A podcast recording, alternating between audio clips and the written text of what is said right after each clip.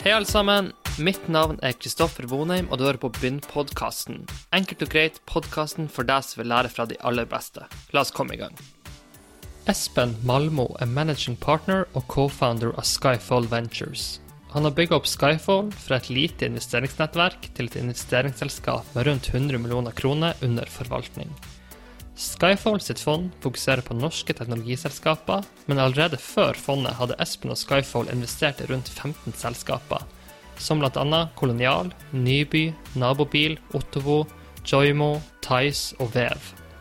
I fondet finner man investorer som Investinor, Nabobil-gründer Christian Hager, Børge Astrup fra Puzzle, Ottovo-gründer Simen Fure Jørgensen, Sissener-familien og eiendomsinvestorene Montin og Urbanium-gruppen.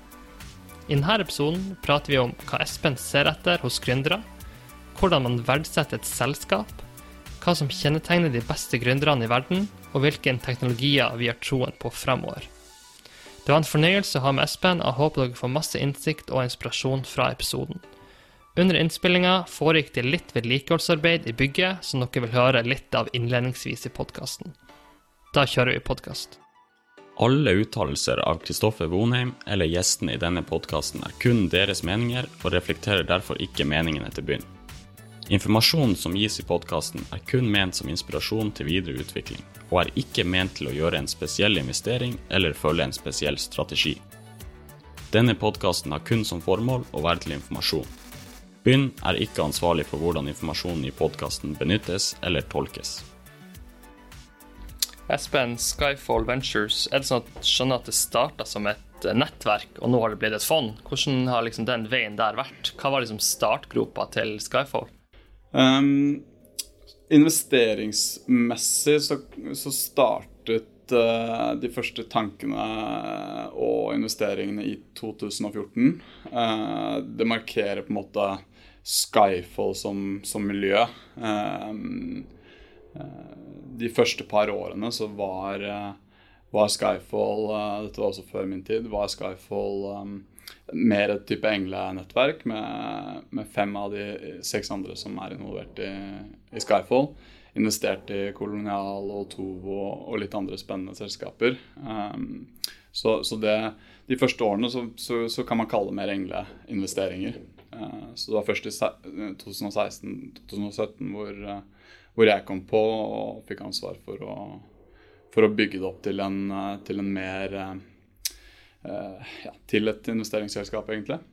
Uh, men, men det har, har jo, Skyfall har egentlig en ganske mye lengre historie enn det. Uh, tilbake hva skal jeg si, De tidlige tankene og, og, erfaringsbasen stammer sånn originalt fra rundt år 2000.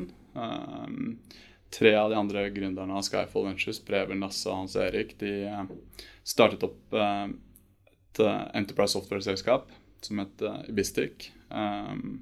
Hentet vel penger fra fond nummer to til Northzone rundt en uke før Nasdaq peaket og, og var på topp. Bra tidspunkt å hente kapital på. Ikke så veldig bra tidspunkt å, å bygge business eh, og, og, hente ny kapital i, i årene som fulgte. Men, eh, men, det var i hvert fall starten på deres, eh, deres gründerreise. De solgte etter hvert deler av selskapet til, til Visma i 2005. Men eh, og som de sier selv, ingen, ingen ble rike av det, men, men, investorene fikk tilbake pengene sine og, og litt, litt, mer. Så det er sånn de kjenner hverandre. Eh, de startet opp eh, noe som heter Sprint Consulting etter det, og, og, har siden gjort ganske mye forskjellig. Eh, og bygget en del selskaper underveis fram til 2014 også. Så rundt 2013-2014 så, så, ble de kjent med um, Jon Kåre Stene. Han er en av gründerne av kolonial.no. De prøvde å, rekruttere han inn til et av selskapene sine rundt den den, den perioden, men da, da skulle han eh, ta og revolusjonere, dagligvarebransjen sammen med Fredrik Ulofsen, som også er eh, en del av Skyfall-miljøet, eh, og, og, Carl, som de fleste sikkert kjenner. Du har vel hatt Fredrik også på podkasten din. Um, og ja Hvor du blir kobla på i prosessen her? Jeg, jeg, ble kjent med de andre i 2016, så eh, de fem på en måte begynte tankearbeidet og gjorde litt investeringer i Kolonial siden de ble kjent med, Jon Kåre. De investerte litt i, i Nyby, eh, som Fredrik eh, etter hvert startet opp. Um, og så ble jeg kjent med det i 2016, da, da, da jeg ble rekruttert inn til et uh, søsterselskap av Skyfall som heter Sprint Consulting. Um, og, og, og, ble ganske raskt koblet på en del av de prosessene og en del av de tidlige initiativene som vi jobbet med på den tiden. Uh, vi startet opp litt selskaper også i den perioden.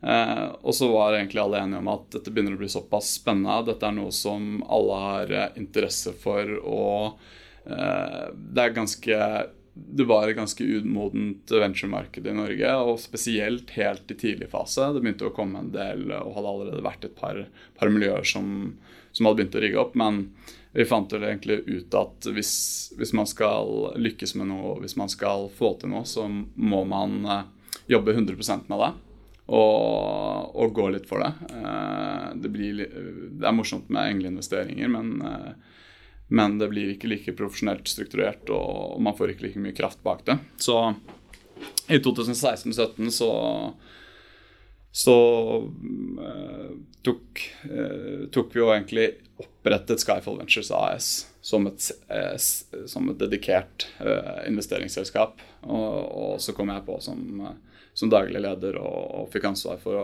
for å, bygge det, eller for å bygge det videre. Din bakgrunn det er vel NTNU, eh, tech-bakgrunn. Vil du bare si litt om kanskje interessene dine før eventuelt NTNU, og liksom hva, hvordan har det forma måten du tenkte rundt utdanning, og hva var på en måte den kompetansen du hadde lyst til å opparbeide? Ja. Um, ja, det er riktig. Jeg er uh, utdannet sivilingeniør uh, fra NTNU innen noe som heter kommunikasjonsteknologi. Det er en sivilingeniørlinje på, på Gløshaugen som, um, som, egentlig er veldig lik uh, datateknikk. Uh, de to første årene er helt like, men det har mer fokus på nettverksteknologi, type internett, webapplikasjoner. Mye informasjonssikkerhet og kryptografi, som informasjonssikkerhet baserer seg på. Var krypto på det tidspunktet også aktuelt når du studerte, eller? Ja, så ikke da jeg startet. Nei. Eh, jeg startet i 2008 på, på, NTNU. Da var det ikke noe som het uh, kryptovaluta. Uh, men jeg endte jo opp med å skrive en masteroppgave om, om bitcoin, egentlig. så det var veldig obskurt på den tiden òg, men passet utrolig godt som et tema for, eh, for min masterretning, egentlig. Eh, spesielt siden eh, kommunikasjonsteknologi har denne informasjonssikkerhetsretningen og, og en, et, et, fokus også på digital økonomi. Så det, det var en, en, veldig, veldig hånd i hanske tematikk for, for den retningen jeg studerte. da. I dag er det jo utrolig mange som har lyst til å bli investorer, jobbe, som, jobbe innenfor WC, private equity eller hva enn det er. Um, det blir mer og mer populært. Du har sjøl havna der. Har det vært en måte en tanke bak det, eller er det litt tilfeldigheter? Du møter riktige folk, og så åpner muligheten seg? For at veldig mange er interessert i å gå den veien og jobbe som investor. Um, jeg har uh, veldig lenge egentlig uh, interessert meg for um, uh, investeringer eh, eh, Helt tilbake til på en måte ungdomsskolen. Og jeg husker vi hadde noe som het eh, aksjespillet.no, eller et eller annet i den duren. Jeg husker ikke helt hva URL-en var, men, men, jeg tror det var det en type fantasy football fantasy-versjon innen aksjemarkedet som jeg husker Pan, Panfish var det store investeringsobjektet. Det er vel nå en del av Marine Harvest-miljøet, tror jeg. Hvis jeg ikke tar helt feil får du korrigere meg i så fall. Men så drev og tradet mellom fire og fem øre. Eh, så, så, da eh, investerte vi og, kjøpte og lekte med aksjer med, med liksom-penger. Um, og så var jeg ganske bevisst rundt videregående på at jeg hadde lyst til å bli ingeniør. Jeg hadde lyst til å studere noe som hjelper meg å forstå teknologi og gjør at man i større grad får, et, får, en verktøykasse hvor man kan bygge ting. Mer, mer verdiskapende enn å flytte penger, som mange ofte kategoriserer en annen vanlig studieretning som. Um, så på mange måter så har ikke venture Det har ikke vært sånn at jeg, jeg tenkte på det supertidlig. Det har heller ikke vært noe som har vært veldig profilert i Norge eh, før, før, de aller siste årene. Så, men en, eh, for meg så er det, det er på en måte drømme, drømmejobb som kombinerer teknologi i veldig stor grad og eh, de økonomiske, på en måte markedsmessig forretningsforståelse. Det er egentlig en kombinasjon av alle mm. de spennende områdene som, som jeg interesserer meg for. Så, så, ja. Eh, hvis det kommer en gründer til deg, og så skal du pitche Skyfall på sånn ett-to minutter, hva er på en måte de viktigste tingene du trekker fram som gjør at Skyfall burde være det riktige team og partnere å gå i partnerskap med og hente penger fra? Um, hvorfor Skyfall er bra? Um, Nei, vi, vi har en litt, litt annen um, bakgrunn enn de fleste uh, investorer som i hvert fall tradisjonelt har vært uh, investorer i Norge. Det er klart at det har endret seg litt de siste årene, men vi kommer med fra en gründerbakgrunn og en teknologibakgrunn, og ikke fra finanssiden. Så vi har sammen oss seks startet opp Eh, rundt eh, Jeg lurer på om det er 10-11 selskaper til sammen. Eh, så vi har en erfaringsbase som, som, er utrolig relevant, og som trigger mange gründere. Um, og, så det er selvfølgelig viktig. Um, etter hvert, eh, når man har holdt på noen år eh, innen, eh, venture eller drevet med investeringsvirksomhet, så er det klart at track recorden man har i de eksisterende selskapene man har investert i, har mye å si. Det er jo ikke et det er ikke noe vi nødvendigvis må, må, pitche de som mm. kommer til oss. De har ofte lest opp på det på forhånd, så det er kanskje sånn deal-flowen eh, originalt kommer til oss. Eh, at de, de, ser at vi har investert i selskaper som Theis og Nabobil og Kolonial og, og andre spennende selskaper. Um, uh, og så er vi Er det, er det noen ganger sånn at uh, når man skal hente kapital, så er det viktig å finne miljøer som som investerer i den fasen du typisk er i. Det er noen uh, miljøer som investerer ganske tidlig og uh, både tidlig og sent, men, mens andre er mer fokuserte. Og vi er, er veldig fasefokuserte, så vi investerer tidlig og, og, og, vet hva som er viktig i en tidlig fase. Uh, mens investorer som har mer erfaring eller fokuserer mer på senere fase, har en annen forståelse Eh, og, og, kanskje ikke så vant til eh, risikoen som finnes supertidlig. Hvordan definerer du tidlig fase? Er det mulig å sette noen ord på det? Altså, liksom sånn? Folk skjønner jo det, de som er inne i gamet, men ja. kanskje for de som ikke har så stor forståelse, og bare lurer på er det når jeg kun har en idé på papir, eller er det når jeg har noe som nærmer meg product market fit? Eller? Ja, absolutt. Det er jo um, også sånn at uh, de vi kategoriserer som senere fase, kan jo også definere seg helt som tidlig fase, så det er jo ikke noe vanntett definisjon. Men for oss så er uh, tidlig fase um, Det er for tidlig for oss hvis du kun har en idé og et powerpoint deck og ikke har startet å bygge nå. Så det er jo en veldig tidlig fase, men det er for tidlig for oss. Um, vi, uh, vi, investerer nå, typisk når selskapene har et team.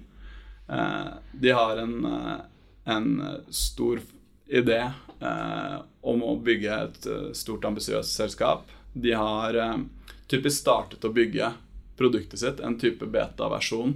Et eller annet som er demonstrerbart, egentlig. Sånn man, vi, vi, kan se det. Se eller prøve. Se eller prøve. Men det kan være veldig tidlig. Det kan være en første versjon. Uh, innen, softwareutvikling kaller vi ofte beta. Um, uh, og til en viss grad så liker vi å se en eller annen form for markedsvalidering. Noen form for traction, som vi kaller det. Det kan være brukere som bruker tjenesten hvis det er konsumerprodukter, eller det kan være et par betalende kunder hvis det er Enterprise Software et Enterprise Software-selskap. Um, den unntaket som på en måte bekrefter den, den, de kriteriene, er selvfølgelig eh, hvis det kommer veldig erfarne gründere til oss som kanskje har gjort noe tidligere.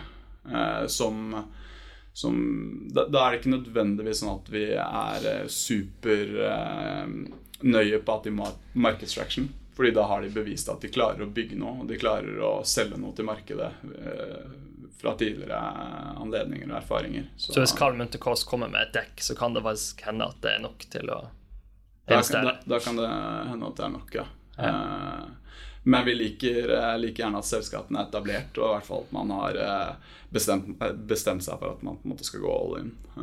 Men, men, absolutt. Så, vi, er, vi er ganske fleksible både på, eller egentlig på det meste. Vi, er, vi, har bevisst et mandat og en investeringsfilosofi hvor vi prøver å ikke gi oss for mye begrensninger. Den der fleksibiliteten tenkte jeg vi skulle snakke litt om, fordi at mange fond har ulike strategier. Det kan være tematisk, ikke tematisk. Og så er det mange man prater med i Norge, vil ikke ha så tematisk for at markedet er litt lite. Det kanskje gir, Hvis du sitter i Silicon Valley, så må det kanskje ha et tema for å det hele gi mening for å liksom, differensiere deg i markedet. Ja. Du sier selv at du er veldig fleksibel på det, eh, som kanskje er helt naturlige årsaker. Men det, hvordan vil du liksom, kommunisere rundt den fleksibiliteten? Er det noen ting som på en måte Ja, ja eh, det er eh, både fordeler og ulemper å være tematisk, åpenbart. som sånn det er med de fleste ting. Uh, i livet. Aldri, I livet. Det er aldri så svart-hvitt som man prøver å fremstille det. Men um, Nei, men um, det er helt, helt, riktig, spesielt hvis man har en, eh, et norsk-nordisk fokus som vi er, så, så, så, kan man jo kalle det et tema i seg selv, uh, egentlig. Men vi har ikke noe bransje, spesielt bransjefokus. Det er ikke sånn at vi kun Eh, investerer i, i B2B-selskaper, altså selskaper som selger til, til, bedrifter. Vi gjør også konsumerselskaper. Men eh, det, er jo, det er to ting som hjelper deg med å være tematisk. Det er eh, når du skal hente kapital fra investor til ditt eget fond f.eks., så er det klart at det hjelper deg å være tydelig. Eh, det hjelper deg med å sette en strategi, og, og du kan treffe veldig godt hos noen, noen type investorer. Så det, det hjelper deg. Det, å være tematisk um, betyr jo i praksis at du spesialiserer deg eller fokuserer deg inn på noen, noen snevrere områder. Og da vil du jo opparbeide en kompetanse og et erfaringsgrunnlag som kan være superaktuelt for, for selskaper du investerer i, og gründere som kommer til deg. Du kan vise at du kan space godt. Du er en ekspert. Um, så, så begge de, de, de, to elementene der er, er jo eh, positive aspekter med det å være tematisk. Um, eh, som du nevner, så er jo en av de åpenbare negative eh, aspektene er jo det at man eh, blir for, for, snever. Man, investeringsuniverset ditt blir for lite, rett og slett. Så å investere kun i eh, AI-selskaper, hva nå enn AI er, uh, i, i, i, Norge. Det er, det er, liksom ikke ti AI-selskaper i Norge som er investable. Um, så, så du, du, snevrer deg inn. Det som også er selvfølgelig vanskelig med tema, å være tematisk, som gjør at i hvert fall det føles deilig å ikke være supertematisk, er at uh, du um, man, man, man, blir ofte tematisk eh, innen områder som eh, kan føles litt åpenbare. Man kan selvfølgelig være den første som blir tematisk innen, eh, innen cleantech f.eks. Eh, men eh, man er også da totalt avhengig av at, eh, at du, du, timer hele den, den bølgen riktig. fra det er jo Kleiner Perkins, et veldig kjent uh, venturemiljø i USA, uh, satset uh, enormt på clean, cleantech i, mellom jeg tror det var 2005 og 2009 eller et eller annet sånt. Jeg tror de hadde rundt 6 milliarder kroner investert. Og de, de, var på en måte ti, de holdt på å velte hele selskapet fordi de bommet totalt på det, det temaet eh, da. De John Dore-mantraet. eller skulle Jepp. John Dore, som er en av Kleiner Perkins-partnerne eh, eh, som, eh, som, er kjent for, for, veldig mye. Men, eh, Men de var, var ti år for tidlig. Eh, det har jo virkelig vært et område som har vært superspennende og hot eh, i år og i fjor eh, spesielt. Så, så du må på en måte time utrolig ja. riktig. Det samme med man kan kalle consumer apps eller mobile.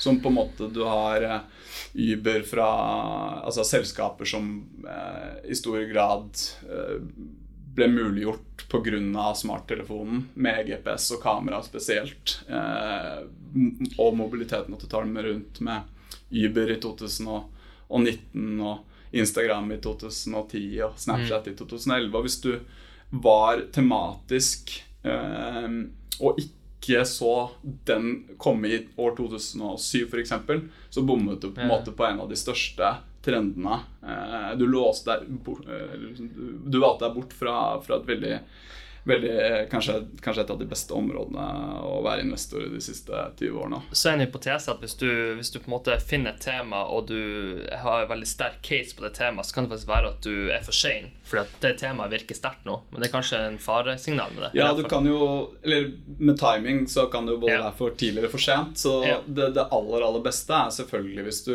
klarer å være en av de første. Mm. Eh, det som ofte skjer innen ulike tema, er at det blir eh, utrolig mye konkurranse. Det blir på en måte overfunded, og til slutt så har du ikke den edgen fordi det er uh, Altså, man Bærekraft er noe av det, noe av det viktigste på temaet uh, i, i, disse dager. men det er klart at absolutt alle fond driver med det og har fokus på det. og det er helt riktig og viktig. på en måte Der har man et større samfunnsansvar også.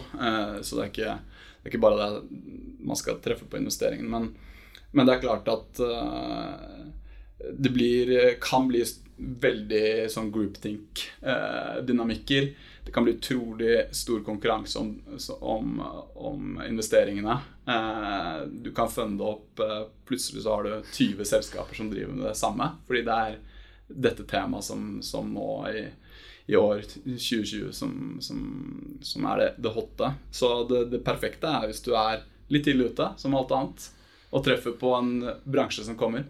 Bare et kjapt eh, par små spørsmål igjen. Spenn. Eh, du snakker litt om det vanskelig å gi råd til folk når du sjøl skal gjøre viktige avgjørelser. Det kan enten være personlig, altså burde jeg ta denne jobben, burde jeg investere i det selskapet. Har du noen som er på Hvis du liksom kan ringe noen, er det noen personer som kanskje folk kjenner til, som du har på en måte lært ekstremt mye av, eller som på en måte du ønsker å spare med på, på ting som har vært viktig for din utvikling og måten du ser på verden og tar avgjørelser? Ja, altså... Eh i, dag og, og, på en måte nå, så er det jo helt klart de andre partnerne i Skyfall. Eh, Preben Hans Erik Lasse og Jon Kåre fra Kolonial og Fredrik som, som bruker mesteparten av tiden sin i Nyby. Eh, så er det Det er jo helt klart mine sparringspartnere. Eh, de er litt eldre enn meg. De eh, har gjort eh, veldig mye spennende, så, så det er selvfølgelig eh, Selvfølgelig go to mm. på på investeringssiden og på, på, på ting som er relatert til det, det, vi driver med til daglig. Vi uh, har en, uh, en, en, kryptogruppe på WhatsApp som, uh, som er mitt go to-sted for, for, alt relatert til krypto. Som er en liten privatgruppe vi har med, med folk fra miljøet i Norge.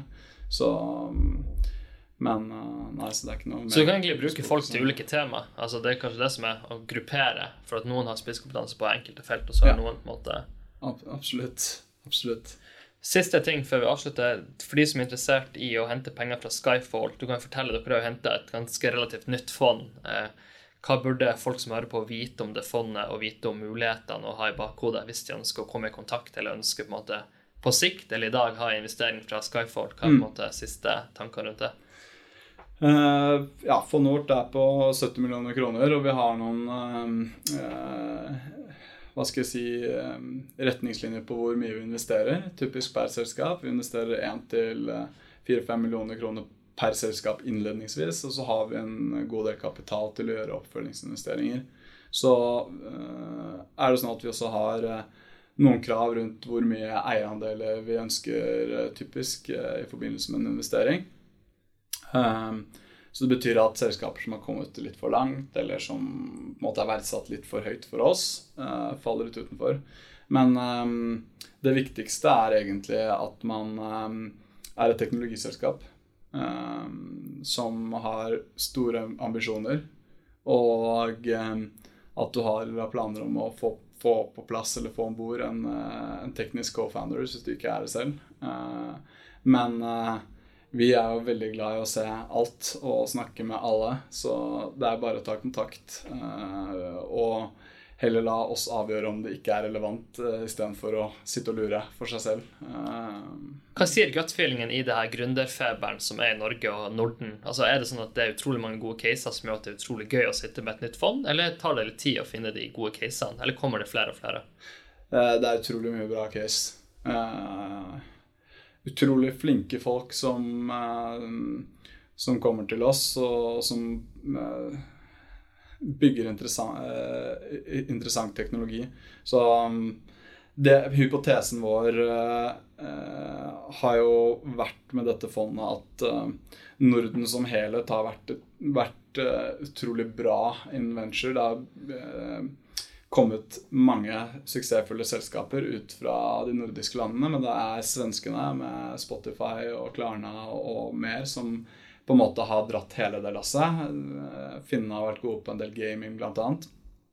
Men eh, med eh, eh, likt utdanningsnivå, med en eh, gryende, eh, gryende gründerøkosystem i Norge, med det begynner å komme en del selskaper, om det er Kolonial, eller om det er Remarkable eller Kahoot eller eh, O2 eller andre. Det begynner å bli noen uh, flere suksesshistorier, og vi ser at uh, um, flinke, nyutdannede uh, folk har lyst til å starte teknologiselskaper og ikke gå inn i big corporate, som kanskje har vært det mest ettertraktet tidligere. Så man har en dragning mot teknologiselskaper og, og, og tidligfaseselskaper som, som, er utrolig inspirerende, og som um, gjør at jeg, jeg, tror Norge har en mulighet til å uh, bygge en god del veldig store selskaper.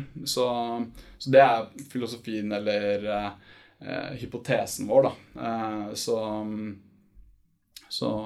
For, for det, Norge trenger jo egentlig flere typer sånn Are Tråsdal som kommer opp etterpå, ja. som både har gjort det og vil hjelpe andre. Ja. Og det er jo der man ser kanskje eh, Carl i Kolonial har snakket litt om at han på sikt har lyst til å starte et fond. Det er vel ganske viktig å få de personene som har skalert opp til en milliard i omsetning, til å ja. også sørge for at man klarer å få de neste opp. Så det er litt sånn ripple-effekter som kanskje du ja, ser kommer mer og mer. Eh, du nevner selvfølgelig Carl. Han er, har jo ikke noe med Skyfall å gjøre. Men Nei. Jon Kåre Stene ja. er, jo, er, jo, en kolonialgründer som, som, har gjort nettopp det i Skyfall uh, og en del av vårt miljø. og og Geir Førre er jo en kjent, uh, kjent mann for, for, for, veldig mange også. Så, så, så, det at du har gründere som har lyst til å hjelpe neste generasjons gründere, er utrolig viktig. Um, så, det er det ene aspektet. Man um, kan resirkulere kompetanse på en god måte. Um, uh, men ikke kun på investorsiden. Uh, du har kjempeflinke teknologer, markedsførere, selgere som har lært masse i selskaper som har skalert opp, og som eh, Om de ikke starter opp et nytt selskap, så hopper de over i et litt yngre selskap og, og, og tar med seg læringen de har, har i, fra sin forrige, forrige arbeidsgiver eh, inn i det nye. Så bare det at det blir flere ansatt i dette økosystemet, er også bare kjempebra. Eh, så sånn sett så er Eh, er veldig optimistisk. Det er jo eh, i tillegg eh, en ja, man kan kalle det norsk en, en norsk fenomen også at vi har en stor samfunnsdebatt rundt hva Norge skal leve av etter oljen. Det i seg selv også gjør at staten og, og samfunnet som helhet er veldig på leting etter nye ting å, å investere i. Og staten har bygd opp eh, gode, gode, gode støtteordninger. Eh, har mye miljøer, eh, om det er Investinor eller om det er Innovasjon Norge eller eh, eller andre miljøer, så er det, liksom, det er viktig for hele økosystemet. Eh, Og i Norge så har vi mye penger, så man må bare ikke putte det i olje gass og eiendom. Men gjør staten riktig, eller er det noen store hindringer igjen for å eh, aktivere det potensialet? Eller kommer de mer og mer? De gjør selvsagt noe riktig, Ja. men eh, det er jo ingen som gjør alt riktig. Verken staten eller vi. Så, men de har eh, helt klart eh, gjort De gjør helt klart ting som kan forbedres, og som ikke er, er riktig. Og det er alt fra opsjonsordningen til andre ting. Men på den positive siden så så syns jeg at Innovasjon Norge eh, med pre-såkornmandatet sitt er en veldig bra måte å sette kapital i arbeid. Det var jo eh, midler vi forvaltet, som forvalter i 2017 til 2019, hvor eh, vi eh, vi tar investeringsbeslutningen, og det eneste kravet er at vi må matche matche investeringen eh, med privatkapital. Det er en bra måte å bygge opp kapitalmiljøer på. eh, Og sette privat kapital i arbeid på, insentivere til det. Så sånne type ordninger syns jeg er veldig bra. eh, Bedre enn at byråkrater skal sitte og vurdere eh, hvem som får funding, f.eks. Mm. Så nei, de gjør masse bra, og mange ting vi kan gjøre bedre. Som, som alle andre. Som alle andre. Eh, sist helt til slutt, Espen, er det noen siste refleksjoner vi ikke har vært innom som du føler vi burde adressere eller ta opp? Vi har vært innom egentlig det meste. Helt fra du har en idé, helt til du skal verdsette den og ta den videre. Er liksom de, har du noen siste tanker eller råd som måte, du ikke har snakka om, men som du tror er essensielt for de som hører på? Jeg tenker at eh, folk tar for lite risiko. I Norge så er det veldig lite eh, risiko forbundet med det meste. Eh, I hvert fall sånn med tanke på, på, på økonomi. Vi har så mange bra ordninger som gjør at har du lyst til å starte opp noe eller teste det ut, så har du ikke tapt så mye. Det er heldigvis også blitt sånn at det er helt ok å faile, og den erfaringen du eh, får med deg ved å, ved å prøve ut eh, noe og eventuelt starte opp et selskap, eh, virker å bli satt veldig pris på i corporate-verdenen også. Så um, du kan bruke andres penger, eh, investors penger, eh, og din egen tid, og din egen svette og dine egne tårer, og kanskje litt av dine egne penger også. Så ta mer risiko på hva man gjør i livet, og hva man investerer i. Eh, eh, Du spurte i sted om investering i oppstartsselskaper eller krypto. Eh, Folk eh, er for feige. Mm. Altså, det siste for å poengtere det, man angrer jo ofte på det man ikke gjør. Ja. Så på en måte, det er iallfall også en grunn til å tenke. og Go for it.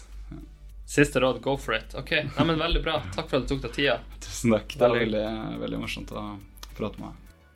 Hei, alle sammen. Kristoffer her igjen. Jeg håper du likte episoden og lærte noe nytt. Hvis du har tid og lyst, hjelper det oss stort hvis du legger igjen en positiv omtale av podkasten, og at du deler den med venner og nettverk. Vil du ha kontakt med meg, er den enkleste måten å gjøre det på gjennom Twitter at Chris Vonheim. Nok en gang, tusen takk for at du lytta på, og jeg håper vi ses igjen i neste episode.